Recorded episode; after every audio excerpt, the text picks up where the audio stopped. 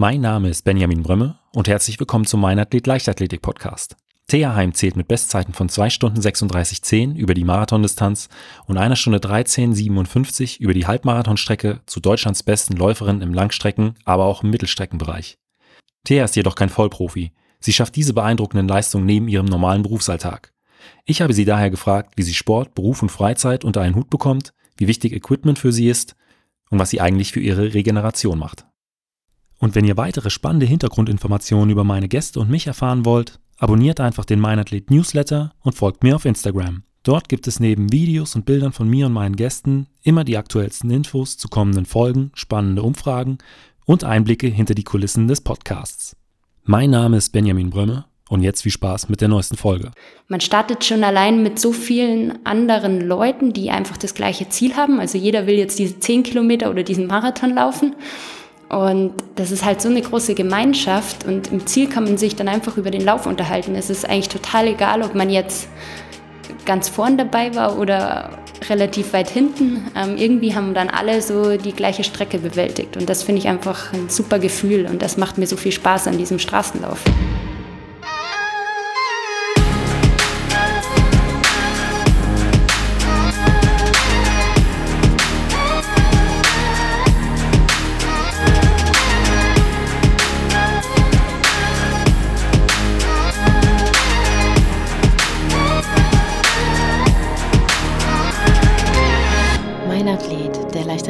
Leichtathletik-Podcast aus Frankfurt am Main.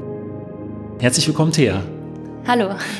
Ähm, meine erste Frage ist ganz häufig, wie bist du eigentlich zur Leichtathletik gekommen? Mein Vater ähm, ist schon Marathon gelaufen und auch, sage ich mal, ganz anspruchsvoll. Also zwei Stunden 18 ist er gelaufen und hat uns Kinder dann halt schon immer mit auf seine Läufe genommen. Und das war so meine erste Berührung überhaupt so mit Sport oder ja. Leistungssport. Und das habe ich halt da so ein bisschen mit auf den Weg gekriegt. Hast du dann direkt gesagt, okay, der Papa läuft äh, immer Marathon, das muss ich auch mal ausprobieren? Nee, eigentlich war es quasi komplett das Gegenteil. Also ich habe dann ganz viele verschiedene Sportarten ja. ausprobiert. Ähm, ich habe Judo gemacht, ich habe zwölf Jahre lang Fußball gespielt. Okay. Ähm, also erst bei den Jungs ja. und dann irgendwann auch bei den Frauen. Und dann habe ich im Winter immer Skilanglauf gemacht gemacht. Und im Sommer war ich halt immer mit auf den Läufen. Und dann bin ich halt auch diese Zwergalrennen, heißt es bei uns in Bayern, bin ich halt mitgelaufen. Ja. Ähm, aber ich habe das eigentlich alles nur aus Spaß gemacht. Also nichts jetzt irgendwie so, sag ich mal, so leistungsmäßig. Ähm, ja. Und ich war aber überall relativ gut. Also sei es jetzt im Fußball, im Judo, ich war immer vorne dabei und war dann immer sehr motiviert natürlich. Ja. Und im Winter im Skilanglauf war ich auch relativ gut, dann relativ schnell, ähm, obwohl meine Eltern aus Hessen sind und jetzt mit Skilanglauf eigentlich gar nichts am Hut hatten. Ähm, aber ich konnte es einfach gut äh, und habe dann irgendwann angefangen, Skilanglauf leistungsmäßig zu betreiben. Ähm, aber auch immer so im Sommer, mein Fußball habe ich immer beibehalten, ähm, war dann aber dort halt auch im Stützpunkt im Skilanglauf und bin dann eben auch so deutsche Meisterschaften und sowas bei den Jugendlichen und Deutschlandpokal, Deutscher Schülercup und so weiter heißt das da beim Langlauf. Habe das alles gemacht. Ähm, in Bayern war es halt bei uns damals zumindest noch so, dass wir immer super Loipen hatten. Wir hatten immer Schnee und Skilanglauf war halt meine Leidenschaft, ja. Irgendwann wurde das aber dann extrem aufwendig, weil man fängt irgendwann an, möglichst früh im Jahr äh, Schnee zu suchen. Man fährt eigentlich immer dem Schnee hinterher, sage ich jetzt mal. Und im Prinzip, je besser das Leistungsniveau wird, desto schwieriger wird es, Skilanglauf quasi äh, neben einer normalen Schule, neben einem normalen Abitur zu betreiben. Also normalerweise gehen die Langläufer dann auf ein Sportinternat, ähm, irgendwann so zur zehnten Klasse. Und das war für mich irgendwie keine Option, weil ich war halt zu Hause total verwurzelt, hatte eben, wie gesagt, mein, mein Fußball noch und ja. meine Freunde, wollte auch mein Abitur in Bad Tölz eben ganz normal machen. Und dann habe ich mit 15 Jahren, glaube ich, was dann gesagt, ich höre jetzt mit dem Skilanglauf, also mit dem Leistungssport quasi auf und habe dann halt wieder einfach so gemacht, ähm, worauf ich Lust hatte. Bin ein bisschen gelaufen, habe Fußball gespielt und so weiter und habe eigentlich schon gedacht, ich mache nie wieder Leistungssport. Ja, also halt gedacht, ich mache jetzt mein Abitur und dann will ich auf jeden Fall studieren und dann kam eben der Norm um die Ecke, also mein jetziger Trainer, ähm, der kannte meine Mutter ganz gut und die haben bei uns draußen so eine Laufserie organisiert. Das heißt, da gibt's äh, zehn Läufe, die quasi in einer Serie zusammengefasst werden. Das sind so Volksläufe, quasi auf unterschiedlichen Terrains. Da ist Cross dabei, Straße, Berg, alles Mögliche. Und aus dieser Laufserie heraus hat der Norm damals so ein Talentteam gegründet, also quasi die jungen Läufer genommen und quasi in eine Trainingsgruppe gesteckt. Und er hat sie auch selber trainiert. Und damals hat er mich dann gefragt, ob ich nicht zu seinem Training dazukommen will, weil sie ähm, so ein Staffelprojekt starten wollen. Sie wollen eine 3x800 Meter Staffel, Jugendstaffel gründen, die es schafft, sich für die deutschen Meisterschaften zu qualifizieren. Oh, das ist ein schönes Projekt. Genau, in der Staffel, das hat er halt damals dann auch äh, eben erzählt, dass man dann halt bei den Großen mitläuft. Das war damals dann in Ulm, bei den ganz normalen deutschen Meisterschaften durften ja die Staffeln starten. Und sie haben halt noch äh, eine Läuferin gebraucht in dem Alter. Und er war irgendwie überzeugt davon, dass ich äh, oder dass aus meinem Körper nochmal Leistung kommen kann. Also ich war damals wirklich nicht so fit ähm, und hat dann mich mehr oder weniger überredet. Also ich wollte erst nicht so, aber dann diese Teamgeschichte, dann auch die anderen Mädels nicht hängen lassen, das hat mich dann irgendwie motiviert. Und dann, ja, dann habe ich wieder angefangen, bin halt wieder regelmäßig zum Training gegangen und dann haben wir halt diese, diese Staffel gelaufen, haben uns dann im zweiten Anlauf, also wir haben zweimal starten müssen, auch qualifiziert, haben die Zeit dann geschafft und sind dann eben in Ulm bei dieser deutschen Meisterschaft äh, mitgelaufen, sind aber auch im Vorlauf rausgeflogen, also war jetzt nicht irgendwie überragend. Aber da habe ich da zum ersten Mal gemerkt, irgendwie, das würde ich auch ganz gern mal wieder im Einzel dann schaffen. Ähm, und das war dann eigentlich so der Beginn bis ich gesagt habe, okay, jetzt äh, konzentriere ich mich mal wieder mehr aufs Laufen. Ähm, ich kann das ja eigentlich ganz gut und ja, und dann sind wir auch in der Trainingsgruppe, ging es dann halt immer weiter. Also heute bin eigentlich nur noch ich von den Mädels jetzt übrig, aber eine Zeit lang haben wir halt alle noch immer zusammen trainiert und wir wollten dann auch alle im Einzel eben auch mal zu einer deutschen Meisterschaft fahren und das war dann so der Ansporn. Ähm. In welchem Jahr war das, als ihr da in Ulm gestartet seid? Ähm, das war 2010, soweit ich weiß. Okay.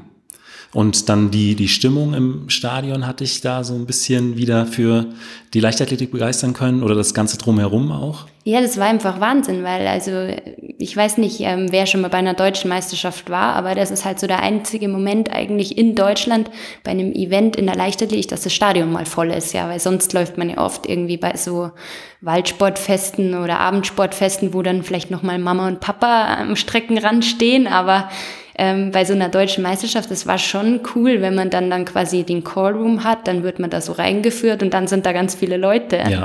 Und natürlich war ich da auch nervös und so, aber irgendwie war das halt so das, was ich mir immer unter Leichtathletik vorgestellt hatte, was ich aber vorher eigentlich nie vorgefunden hatte, weil es ist halt auch selbst bei einer deutschen Jugendmeisterschaft oder so ist ja jetzt nicht besonders viel los. Und das fand ich einfach Wahnsinn. Und dann hat man halt natürlich auch die ganzen Top-Leute dann noch in ihren Einzeldisziplinen gesehen. Also man war ja dann auch im Stadion die ganzen zwei Tage und hat sich das Event noch angeschaut. Und da habe ich mir halt dann irgendwann gedacht, ja, das will ich halt auch, ja. Und äh, wie bist du dann von den 800 auf die, auf die Langdistanz gekommen? Das war ein langer Weg. Also irgendwann hat Norm mal zu mir gesagt, lauf doch jetzt mal die 1500 Meter, weil ich bin immer nur 800 gelaufen, vielleicht ab und zu mal 400.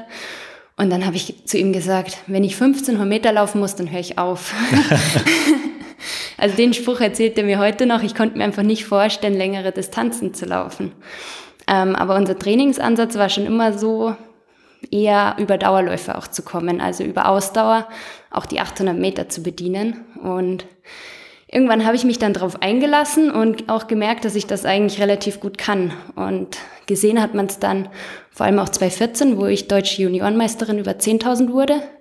Und im gleichen Jahr bin ich dann bei den Frauen über 800 Meter Dritte geworden. Und das war halt schon eine Bandbreite, ja. die so, glaube ich, relativ einzigartig ist, also die relativ wenige Athletinnen haben. Und das hat mir halt gezeigt, dass ich auf jeden Fall auch die, das, also quasi das Niveau auf der Langstrecke habe und wahrscheinlich auch die Mittelstrecke eher über die Langstrecke generiere. Und das war schon immer unser Trainingsansatz. Und dann war es eigentlich auch nicht so schwer, diese längeren Läufe zu laufen. Und dann bin ich immer mal so Straßenläufe gelaufen und das hat mir dann mega viel Spaß gemacht, weil dort hat man halt diese Stimmung immer. Ja, ja. Ähm, das ist halt anders als wenn man halt auf der Bahn ständig nur irgendwelchen Zeiten hinterherläuft, vielleicht dann noch mit Pacemakern und so, aber es ist ja nicht wirklich viel los. Und im Straßenlauf habe ich halt einfach erlebt, dass halt man startet schon allein mit so vielen anderen Leuten, die einfach das gleiche Ziel haben. Also jeder will jetzt diese 10 Kilometer oder diesen Marathon laufen. Und das ist halt so eine große Gemeinschaft und im Ziel kann man sich dann einfach über den Lauf unterhalten. Es ist eigentlich total egal, ob man jetzt ganz vorn dabei war oder relativ weit hinten. Ähm, irgendwie haben dann alle so die gleiche Strecke bewältigt. Und das finde ich einfach ein super Gefühl. Und das macht mir so viel Spaß an diesem Straßenlauf. Einfach Teil dieser Lauf-Community zu sein. Also bist du äh, froh, dass du dich nicht an deine Vorgabe nie länger als 1500 Meter, äh, dass du dich nicht mehr daran gehalten hast. Also, ja, definitiv. Also ich glaube, das ist einfach eine Kopfgeschichte. Ähm, Damals konnte ich mir das halt einfach nicht vorstellen. Im Nachhinein würde ich sagen, ein 10 Kilometer Lauf ist eigentlich nicht so anstrengend wie ein 800 Meter Lauf, weil das okay. ist halt quasi ein Vollsprint, ja, 800 Meter. Also zumindest für jemanden, der jetzt nicht von unten kommt. Ähm, ich würde jetzt nicht behaupten, dass ich äh, die größte Schnelligkeit irgendwie habe. Ähm, von dem her war 800 Meter für mich immer, ja, 400 Meter so schnell ich kann und dann halt noch eine Runde mehr. Okay. Und, ja. Um wie sieht denn heute dein Training aus? Trainierst du alleine oder trainierst du in einer Gruppe? Ähm, ja, also wir haben hier in München eine Gruppe, ähm, aber niemand bei uns, weder mein Trainer noch in der Gruppe, macht das hauptberuflich. Also das heißt, ich habe ja einen ganz normalen Fulltime-Job nebenher, mein Trainer hat einen ganz normalen Fulltime-Job und äh, bei uns in der Gruppe auch alle Athleten. Und das heißt, es ist jetzt vielleicht nicht so, wie sich viele vorstellen. Wir trainieren jetzt nicht immer Montag, Mittwoch, Freitag um 18 Uhr oder so, sondern wir haben halt eine WhatsApp-Gruppe. Da schreiben wir dann rein, äh, heute steht das und das auf dem Plan. Äh, wer würde dazukommen? Wir sind dann und dann im Stadion und wer es halt dann irgendwie mit seinen Rahmenbedingungen, sage ich jetzt mal, schafft, der kommt halt dann dazu. Also das ist dann eher so ein bisschen ungezwungen, flexibel. Und untereinander treffen wir uns halt auch öfter mal einfach für einen Dauerlauf, wo wir uns dann einfach nochmal so untereinander verabreden. Ähm, aber es ist jetzt nicht dieses klassische Vereinstraining. Ja. Okay. Und wie viele Kilometer machst du so im Schnitt in der Woche oder, oder zu Spitzenzeiten? Ähm, Im Schnitt ist es relativ schwer zu sagen. Also ich kann sagen, dass ich letztes Jahr über das komplette Jahr gesehen irgendwie so bei 115 Kilometer rausgekommen bin. Aber das sind natürlich auch Phasen dabei, wo ich ja fast gar nicht gelaufen ja. bin. Deswegen ist die Zahl wirkt jetzt vielleicht relativ gering, ja. Für einen Marathonläufer zumindest. Ich wollte gerade sagen. Ähm, in Spitzen in der Marathonvorbereitung komme ich so auf 160, 165 Kilometer. Das wirkt jetzt vielleicht wieder eher wenig äh, für Marathonläufer, ähm, aber es ist halt ganz klar, ich habe halt nur gewisse Zeiten, ja. wo ich mein Training quasi abspulen kann, weil ich halt meinen Job habe. Und da muss ich halt einfach schauen, wie ich diese Zeiten bestmöglich nutzen kann. Und da bin ich dann schon immer stolz, wenn ich mal über 160 Kilometer schaffe. Genau. Verteilt auf wie viele Trainingseinheiten dann so grob? Ähm, also ich versuche immer zwischen neun und elf Einheiten zu schaffen. Okay. Also ich sage immer so zwei bis drei oder am besten sogar viermal die Woche doppelt laufen. Das wäre so für mich das Optimum. Ähm, aber auch das muss ich halt dann immer gucken, wie es mit der Arbeit und so läuft. Manchmal ist es dann doch stressiger, als man sich das vorgestellt hat und dann muss man halt auch mal flexibel reagieren. Also es ist alles nicht so fest eingefahren. Wir schauen quasi immer am, am Tag vorher oder sogar manchmal erst kurz vor der Einheit, was wir dann letztendlich auch machen. Ähm, also ich habe jetzt nicht einen Plan, der mir, wo ich jetzt sagen kann, was ich die nächsten vier Wochen mache, okay. sondern wir entscheiden wirklich von Tag zu Tag, weil es anders teilweise gar nicht möglich ist. Und äh, ich kann mir auch vorstellen, Zeitmanagement ist da wirklich ein, ein sehr, sehr großes Thema. Ähm, Du hast gesagt, ihr macht das dann über WhatsApp-Gruppen, sprecht euch ab, äh, dann und dann ist Training. Wie sieht das von deinem Arbeitgeber aus? Ähm, äh, unterstützt er dich da auch in irgendeiner Art und Weise? Ist das recht flexibel gestaltet oder ähm, wie handelst du das? Also von der Arbeit her habe ich jetzt keine anderen Rahmenbedingungen als jeder andere Mitarbeiter. Ähm, aber es ist halt ein großer Konzern, also ich arbeite bei Allianz, dort ähm, hat man natürlich Gleitzeit und solche Geschichten. Ähm, ich bin Projektleiterin für verschiedene Projekte. Das heißt, ich mache meistens die Termine, wenn ich Leute dazu brauche. Von dem her bin ich äh, teilweise zumindest in der Lage, die Termine auch so zu legen, wie es mir passt. Also wenn ich Meetings oder so ansetze, dass ich dann vielleicht nicht um 8.30 Uhr schon eins ansetze, weil ich halt weiß, okay, ich will in der Früh noch laufen, dann muss ich duschen und bis ich in der Arbeit bin, ist es halt 8.30 Uhr oder 9 Uhr. Ja. Dann schaue ich halt, dass ich vielleicht das erste Meeting erst mal um 9.30 Uhr ansetze, dass ich das dann noch einigermaßen stressfrei schaffe. Ähm, aber ansonsten versuche ich halt einfach immer vor der Arbeit, habe ich halt so einen Slot zwischen 6 und 7.30 Uhr, wo ich theoretisch trainieren kann. Da versuche ich halt das relativ häufig hinzukriegen. Und abends dann so ab 18, 19 Uhr ähm, bin ich eigentlich auch immer durch und dann kann ich auch trainieren. Also wenn man das einfach weiß vorher und sich das dann äh, ja so vornimmt, ähm, dann ist das definitiv möglich. Aber auch das musste ich erst lernen. Also ja.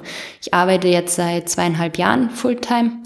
Und im ersten Jahr hat es noch nicht immer so gut funktioniert. Ähm, ich konnte mir das ursprünglich auch nicht vorstellen, mal vor der Arbeit laufen zu gehen oder überhaupt zu früh zu laufen, weil während dem Studium muss man das ja eigentlich nicht. Ähm, und da muss ich echt sagen, da haben mich so ein bisschen diese ganzen Instagram-Follower auch motiviert, weil ich finde es teilweise Wahnsinn, was die mit Familie und Job und dann noch ihre Leidenschaft für ihren Sport so auf die Reihe kriegen. Also die posten dann manchmal um 6.30 Uhr oder um, ich habe einen ähm, mittlerweile Freund in Schweden, der läuft immer irgendwann um 4.30 Uhr, weil er halt Familie hat und dann Job und dann muss er seinen, seinen Sohn irgendwann in die Schule bringen, äh, in den Kindergarten bringen und ich glaube, da muss er immer um sieben oder so los. Das heißt, er läuft halt immer um 4.30 Uhr und wenn man dann Wahnsinn. solche Leute sieht, dann motiviert einen das. Also ich muss sagen, in der Hinsicht motivieren mich gar nicht so diese Profisportler, weil die haben ja, haben es ja in gewisser Weise immer relativ einfach, ja. Wenn es mal draußen schneit, dann fliegen die halt sonst irgendwo hin, ähm, sondern eigentlich wirklich diese ganzen Freizeitläufer, wo es extrem viele gibt. Da muss ich sagen, dass die mir da ähm, teilweise auch Grenzen genommen haben, die ich mir vielleicht vorher gesetzt hätte, wo ich mir gedacht hätte, ja, wer steht schon um 5 Uhr auf und läuft, ja. ja. Und dass du gesehen hast, okay, das machen ganz schön viele, dann probiere ich das auch mal. Ja, und viele, die eigentlich wesentlich ähm, niedrigeres Niveau haben und ja. wo ich mir denke, wenn die so viel für ihre Leidenschaft einsetzen, dann muss das ja quasi als, sage ich mal, sehr ambitionierter Läufer, der ja auch noch irgendwie erfolgreich ist, muss das ja dann eigentlich dreimal machen. Ja. Also da kannst du ja dann nicht sagen, ja, ich bin jetzt zu faul. Und das finde ich schon toll, dass das halt heutzutage möglich ist, dass man sich halt so gegenseitig motiviert, dass man so viel von all diesen anderen gleichgesinnten Läufern mitkriegt. Also das macht mir super viel Spaß. Und wie sieht es mit der Regeneration aus? Wie ähm, hast du da bestimmte, weiß ich nicht, Methoden, um schneller zu regenerieren, also Physiotherapie oder Sauna oder ähm, irgendwelche Sachen? Mhm, also da äh, habe ich auch in den letzten Jahren relativ viel ausprobiert, weil mir natürlich auch bewusst ist, dass ich durch meine Belastung, Job und Leistungssport äh, potenziell gefährdet bin für irgendwelche Überlastungen, ja. weil es ja natürlich die Regeneration, sag mal, wenn ich mich zwischen zwei Trainingseinheiten im Büro erhole, ist vielleicht nicht so gut, wie wenn man äh, dann einen Mittagsschlaf machen kann oder so. Und da habe ich halt in den letzten Jahren relativ viel ausprobiert habe ähm, zum Beispiel so EMS ausprobiert, so Lymphomaten und so, was jetzt gerade voll im Kommen ist. Das ist diese Hose, ähm, die man ähm, sich anzieht, ja, der Lymphomat. Richtig, oder so Black Roll und sowas. Ja.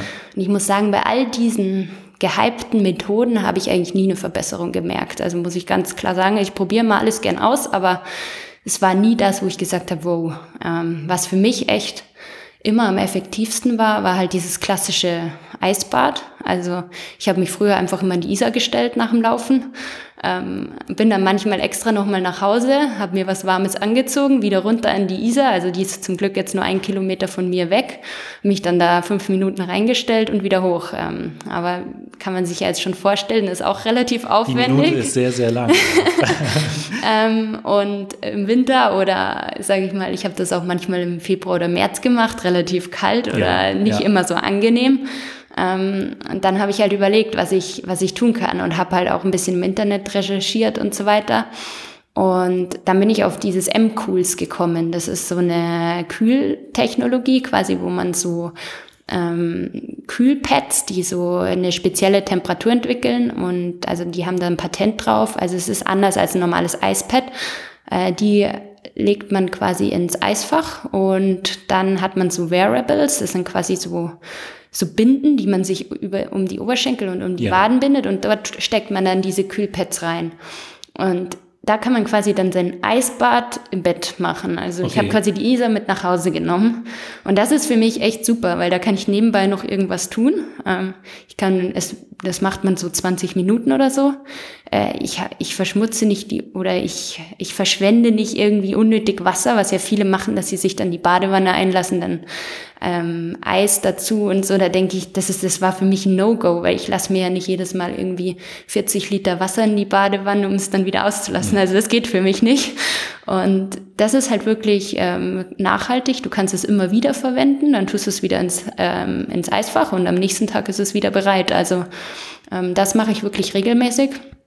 Und ansonsten bin ich einfach ein Fan von Kompressionssocken. Also ich muss sagen, nicht immer nur beim Laufen, sondern vor allem auch in der Arbeit. Wenn ich viel sitze, habe ich halt äh, quasi unter meiner normalen Hose ganz oft so ganz dünne Kompressionssocken an.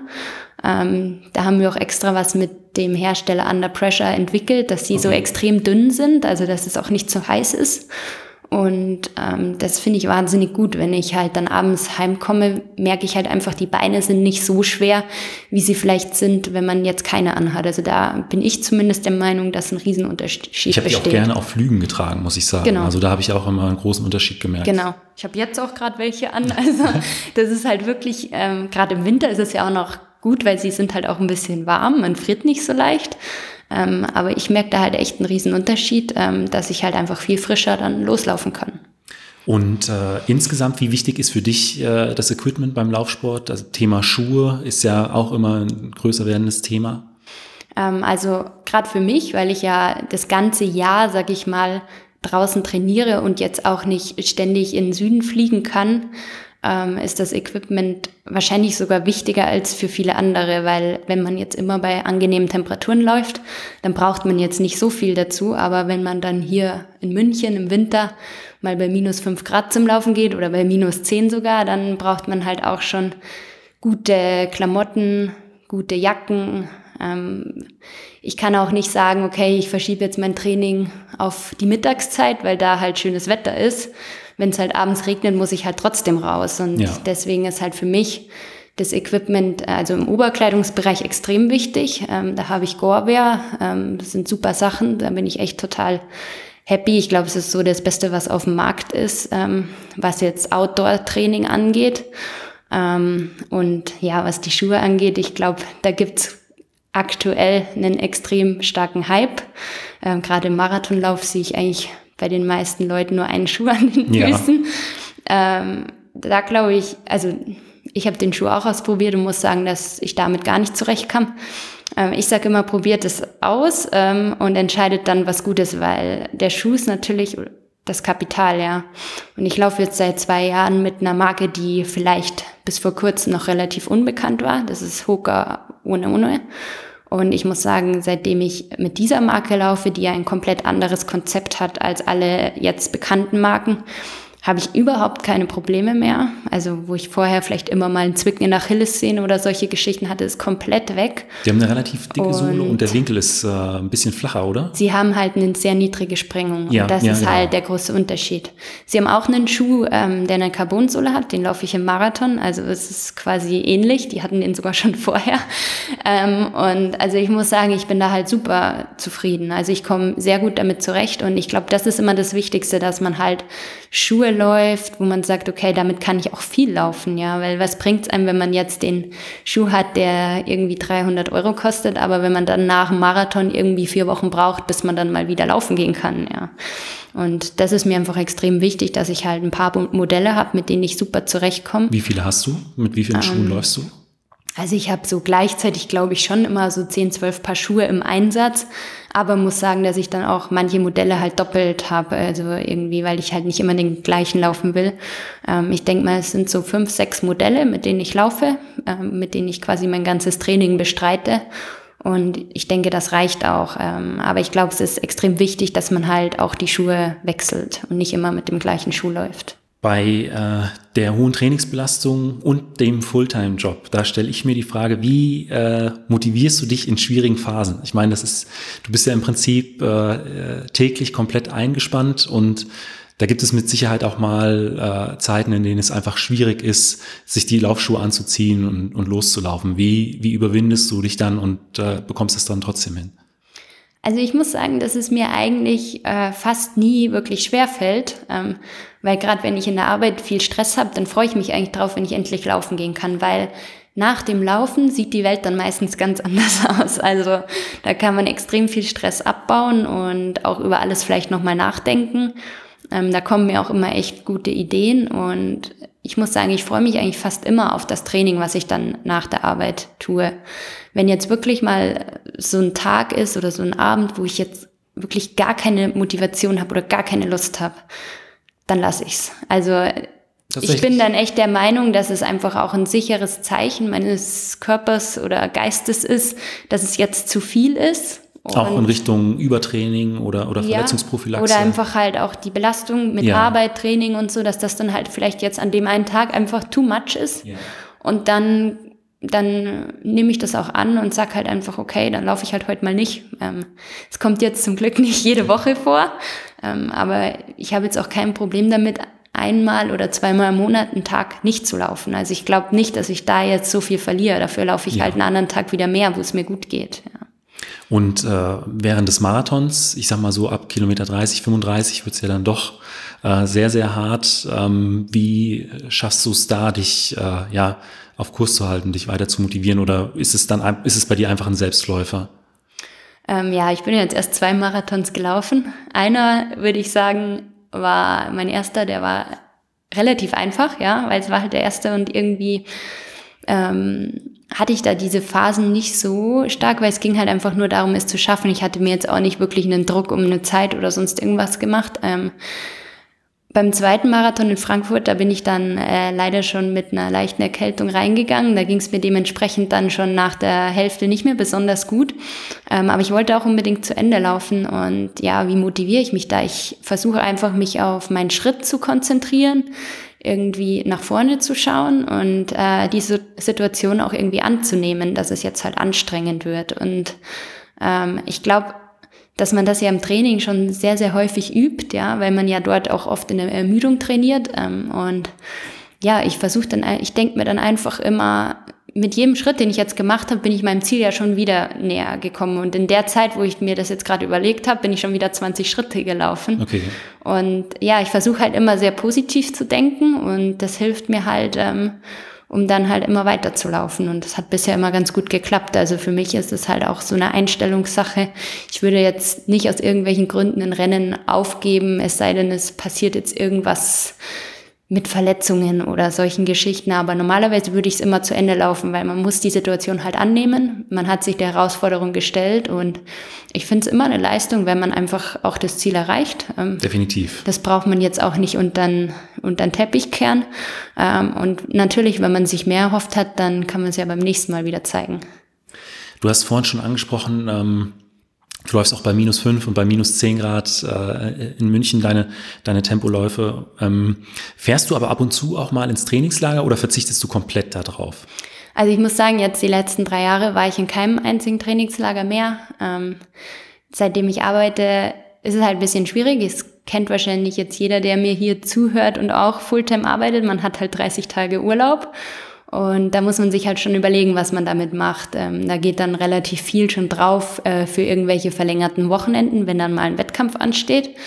Und ob man jetzt wirklich dann nochmal äh, zwei Wochen oder drei Wochen investiert, also gerade wenn man jetzt an Trainingslager wie Kenia oder sowas denkt, wo man ja mindestens drei oder vier Wochen dann schon gehen ja. muss, das ist halt faktisch nicht möglich. Ähm, und deswegen habe ich jetzt in den letzten drei Jahren eigentlich komplett darauf verzichtet, weil ich einfach auch gern mal zu Hause bin. Ich meine, unter der Woche bin ich recht wenig zu Hause eigentlich, weil ich halt, wenn ich arbeite, bin ich ja nicht da, wenn ich trainiere, bin ich nicht da und an den Wochenenden bin ich dann öfter mal auf dem Wettkampf.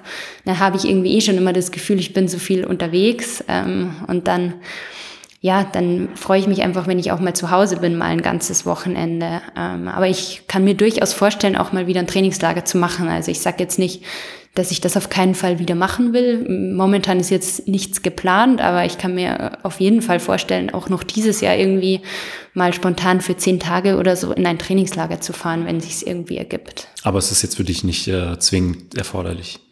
Also für mich jetzt nicht. Ähm, ich glaube, ich kann genauso gut zu Hause äh, trainieren. Ja, ich habe kein Problem damit, bei äh, kalten Temperaturen rauszugehen.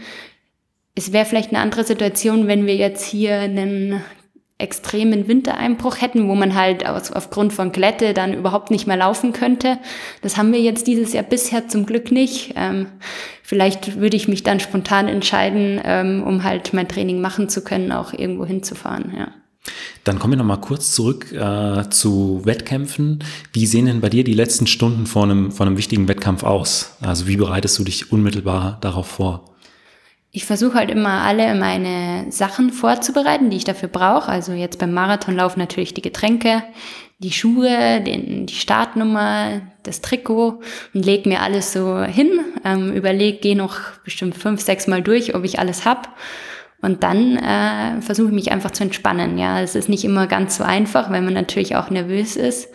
Aber ich glaube, mir hilft es immer extrem, wenn ich mich einfach nochmal hinlege, mir den Wettkampf so im Kopf vor Augen führe, was jetzt dann gleich passieren wird, ähm, mir auch vorstelle, wie es halt positiv läuft, also wie ich eine neue Bestzeit laufe oder wie ich gewinne oder je nachdem, was mein Ziel in dem Wettkampf ist, das stelle ich mir dann halt im Kopf vorher vor und versuche dann halt einfach mental mir auch schon mal vorzustellen, wie es ist, wenn dann die Leute dastehen, wenn da Stimmung aufkommt und so. Und das ist für mich immer eine ganz wichtige Phase, um mich einfach mental auf diese Situation, die jetzt gleich kommt, vorzubereiten. Und mir ist es schon oft passiert, dass es dann auch so eingetreten ist, wie ich es mir halt gewünscht habe, ja. Ähm, und ich glaube, dass je mehr man an was glaubt und äh, mental auch bereit ist, dass ja. es äh, so passieren wird und kann, desto wahrscheinlicher ist es, dass es auch so kommt. Und gibt es bestimmte Orte, äh, an denen du besonders gerne läufst? Also ich muss sagen, ich probiere auch immer gern mal wieder neue Wettkämpfe aus. Das finde ich gerade auch im Straßenlauf so toll, dass es quasi in Deutschland, aber auch in ganz Europa einfach so viele Läufe gibt und auch echt so viele tolle Veranstaltungen. Ähm, was mir jetzt in den letzten zwei Jahren besonders viel Spaß gemacht hat, ist der Halbmarathon am Gardasee. Bin ich jetzt zweimal gelaufen, der ist immer im November. Ähm, Gardasee ist so für die Bayern, sage ich so, der Naherholungsort. Also da ist man halt in vier Stunden, da war man schon oft. Da ist es aber doch gleich ein bisschen wärmer. Man fährt halt über den Brenner, was schon immer irgendwie so ein Urlaubsfeeling hat, weil man da halt ja, als Kind oder so sind wir halt öfter mal an Gardasee gefahren. Hängen auch das viele ist, schöne Kindheitserinnerungen genau. Das ist halt so eine Gegend, wo man einfach super gerne hinfährt. Und dann gibt's da halt diesen Lauf, ähm, der einfach ein wahnsinniges Flair hat, weil man halt ähm, am See entlang läuft und dann nach Arco, eine ganz interessante Stadt und so. Und ja, also der Lauf ist super organisiert, ist äh, vom Wetter her meistens top. Ähm, die Strecke ist super schön und also das war jetzt schon die letzten zwei Jahre eigentlich so eine Veranstaltung, die mir echt immer super viel Spaß gemacht hat. Meistens war die Saison da auch schon beendet, war nicht mehr so wichtig alles, sondern ja. es war halt einfach nochmal so ein Abschluss und das war echt immer sehr schön. Und was machst du, wenn du mal keine Sportschuhe trägst? Kommt wahrscheinlich nicht so häufig vor, aber. Also den ganzen Tag in der Arbeit trage ich keine, muss ich jetzt schon mal sagen. Ähm, und ansonsten, ja, wenn ich mal Zeit habe, dann gehe ich einfach total gern mal einen Kaffee trinken mit Freunden oder mal irgendwas essen oder so gemütlich. Ähm, ja, also ich versuche dann, wenn ich mal Zeit habe, wirklich auch Leute zu treffen, die mir einfach wichtig sind, ja. Und die auch vielleicht das ein oder andere Mal zu kurz kommen, weil ich halt immer relativ wenig Zeit habe. Und dann melde ich mich halt wieder bei den Leuten. Und das ist immer super schön, wenn man dann äh, sich wieder trifft und einfach mal zum Beispiel München im Biergarten, den englischen Garten setzt oder so. Das, das genieße ich dann total. Und was sind deine Ziele für die kommenden Jahre? Ähm, ja, also ich möchte mich einfach weiterentwickeln, also meine Zeiten verbessern und auch mein, mich einfach läuferisch verbessern. Ja, das ist mir extrem wichtig, auch mein Training vorantreiben, also dass ich einfach mehr trainiere und auch in besserer Qualität, dass ich in der Lage bin, das zu tun, ohne mich zu verletzen. Und dann ist mein Traum halt möglichst viele große Marathons zu laufen. Also ich bin ja jetzt schon Hamburg und Frankfurt gelaufen, aber da gibt's halt noch so viele andere, so Berlin ähm, und dann, wenn man ins Ausland schaut, vielleicht auch mal New York oder Chicago oder Boston oder ja. solche Geschichten. Ähm, da glaube ich, finde ich noch viele Veranstaltungen, wo ich einfach unbedingt mal hin will und ich fände es einfach cool, wenn man diese großen Marathons mal gelaufen ist und mal gesehen hat, wie es halt von der Stimmung und von der Strecke überall so ist. Und ja, das ist so mein Traum. Dann komme ich jetzt schon zu den fünf Fragen, die ich jedem meiner Gäste stelle. Und da ist die erste immer, was war bisher dein größter Wettkampf? Also es muss nicht der erfolgreichste sein, sondern der, an dem die äh, schönsten Erinnerungen hängen. Ähm, also das war tatsächlich auch letztes Jahr mein erster Marathon, weil es halt einfach, ja, wenn man dann irgendwann mal Straßenlauf macht, dann setzt man sich nach und nach immer mehr damit auseinander, vielleicht auch irgendwann mal Marathon zu laufen. Erst ist das immer noch ganz weit weg und irgendwann kommt es dann doch immer näher und man bereitet sich dann doch darauf vor. Und so der Moment vor dem Marathon, wo ich dann in der Früh im Hotel war und überlegt habe, wow, heute läufst du jetzt deinen ersten Marathon, das war schon ein bisschen komisch und dann habe ich doch auch schon ein bisschen Schiss bekommen, weil ich ja gar nicht so ganz genau wusste, was jetzt auf mich zukommt. Und ähm, diesen Marathon dann zu laufen im strömenden Regen in Hamburg äh, mit ganz vielen anderen und auch einfach diese, die, diesen Lauf so durchzubringen und ins Ziel zu laufen und dann waren dann noch so viele andere und Freunde waren da und mein Trainer war da und das war einfach ein tolles Gefühl, einfach auch jetzt Marathoni zu sein, ja. Und also Teil von dieser Gemeinschaft dann äh, ja, plötzlich zu sein. Also das war jetzt vielleicht nicht der beste Wettkampf meines Lebens. Ich glaube, da hätte ich äh, das eine oder andere vielleicht auch noch besser hinkriegen können, ja. Also wenn man jetzt die Zeit anschaut. Aber es war irgendwie schon das tollste Erlebnis, weil jetzt habe ich wirklich alle Strecken von 100 Meter, sage ich mal, bis Marathon gelaufen. Und das hat halt immer noch so gefehlt. Und ja, und Hamburg war einfach, also Hamburg hat eine super Stimmung. Also da waren so viele Leute, die haben teilweise Schilder mit meinem Namen gehabt. Ähm, das war halt einfach Wahnsinn, ja. Und ähm, zum Sport gehören ja nicht immer, äh, gehören ja natürlich nicht nur die positiven Momente, sondern auch, es gibt auch immer äh, mal Niederlagen. Was war so der schwierigste Wettkampf oder der, an dem du am längsten zu knabbern hattest mhm. bisher? Also das Wort Niederlage finde ich immer ein bisschen schwierig. Ich glaube, ja. es gibt halt schwierige Momente. Ähm, und ich glaube, aus jedem schwierigen Moment kann man oft wieder was Positives ziehen. Definitiv. Das Problem daran ist nur, man weiß das oft erst viel später. Also in der Situation sieht man noch nicht so den Sinn in der Sache. Ähm, aber wenn man dann vielleicht ein oder zwei Jahre später darauf zurückschaut, dann versteht man, dass das am Ende vielleicht doch nicht so negativ war. Und bei mir war das definitiv auch 2014. Da wollte ich meinen ersten Halbmarathon laufen. Deutsche Meisterschaften in Freiburg. Ähm, ich hatte mir, weil ich ja über die 10.000 ganz gut war, ganz gute Chancen in der U23-Wertung ausgerechnet und bin dann relativ ambitioniert losgelaufen und es war relativ warm und so weiter und habe dann bei Kilometer 11 zum ersten Mal in meinem Leben im Wettkampf gemeint, ich muss jetzt mal was trinken. Und es hat einfach überhaupt nicht funktioniert. Ja, ich habe was getrunken, habe dann total Seitenstechen, Zwerchfellprobleme gekriegt und ich konnte einfach nicht weiterlaufen. Ja, und das ich habe es mehrmals dann noch versucht und bis heute ist es mein einziger Wettkampf, den ich nicht zu Ende gebracht habe, weil es ging einfach nicht mehr. Ja, man muss wissen, in Freiburg geht es ersten zehn Kilometer leicht bergauf und dann geht es leicht bergab. Vielleicht lag es auch noch ein bisschen an ja. dem Bergablaufen.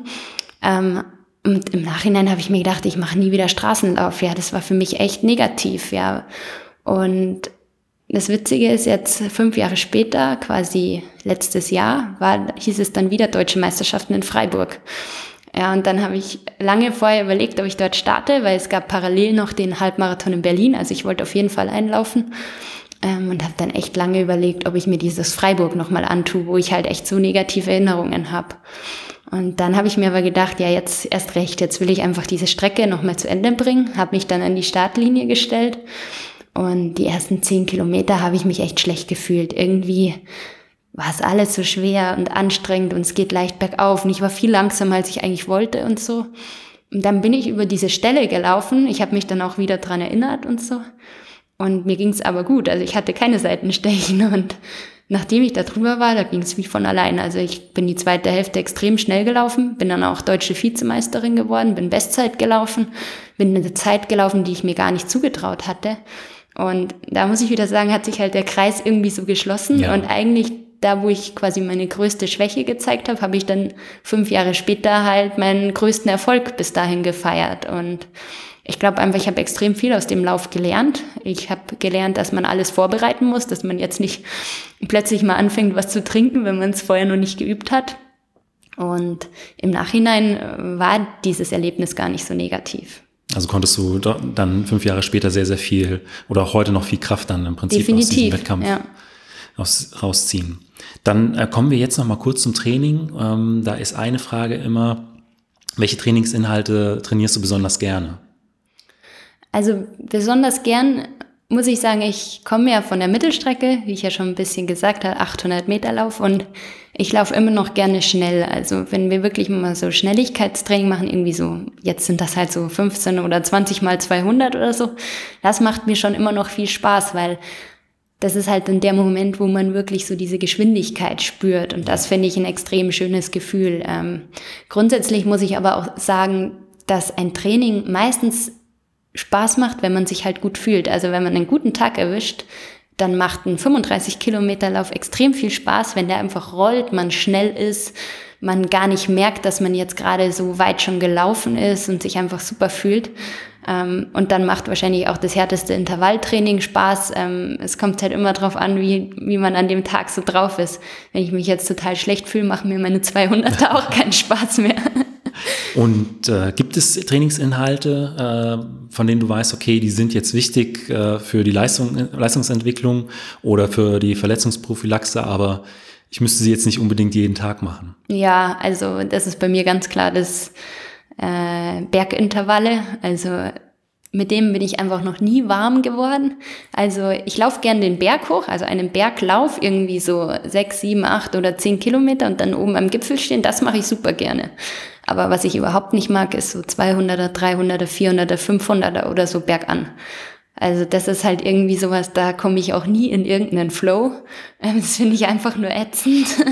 Und äh, da hoffe ich dann schon immer, dass irgendjemand aus der Gruppe dabei ist, weil dann ist es dann doch nochmal einfacher zu bewältigen. Geteiltes Leid ist halbes Leid. Dann komme ich jetzt schon zu meiner letzten Frage und die ist immer, was würdest du jungen Athletinnen und Athleten beziehungsweise deinem jüngeren Ich mitgeben wollen?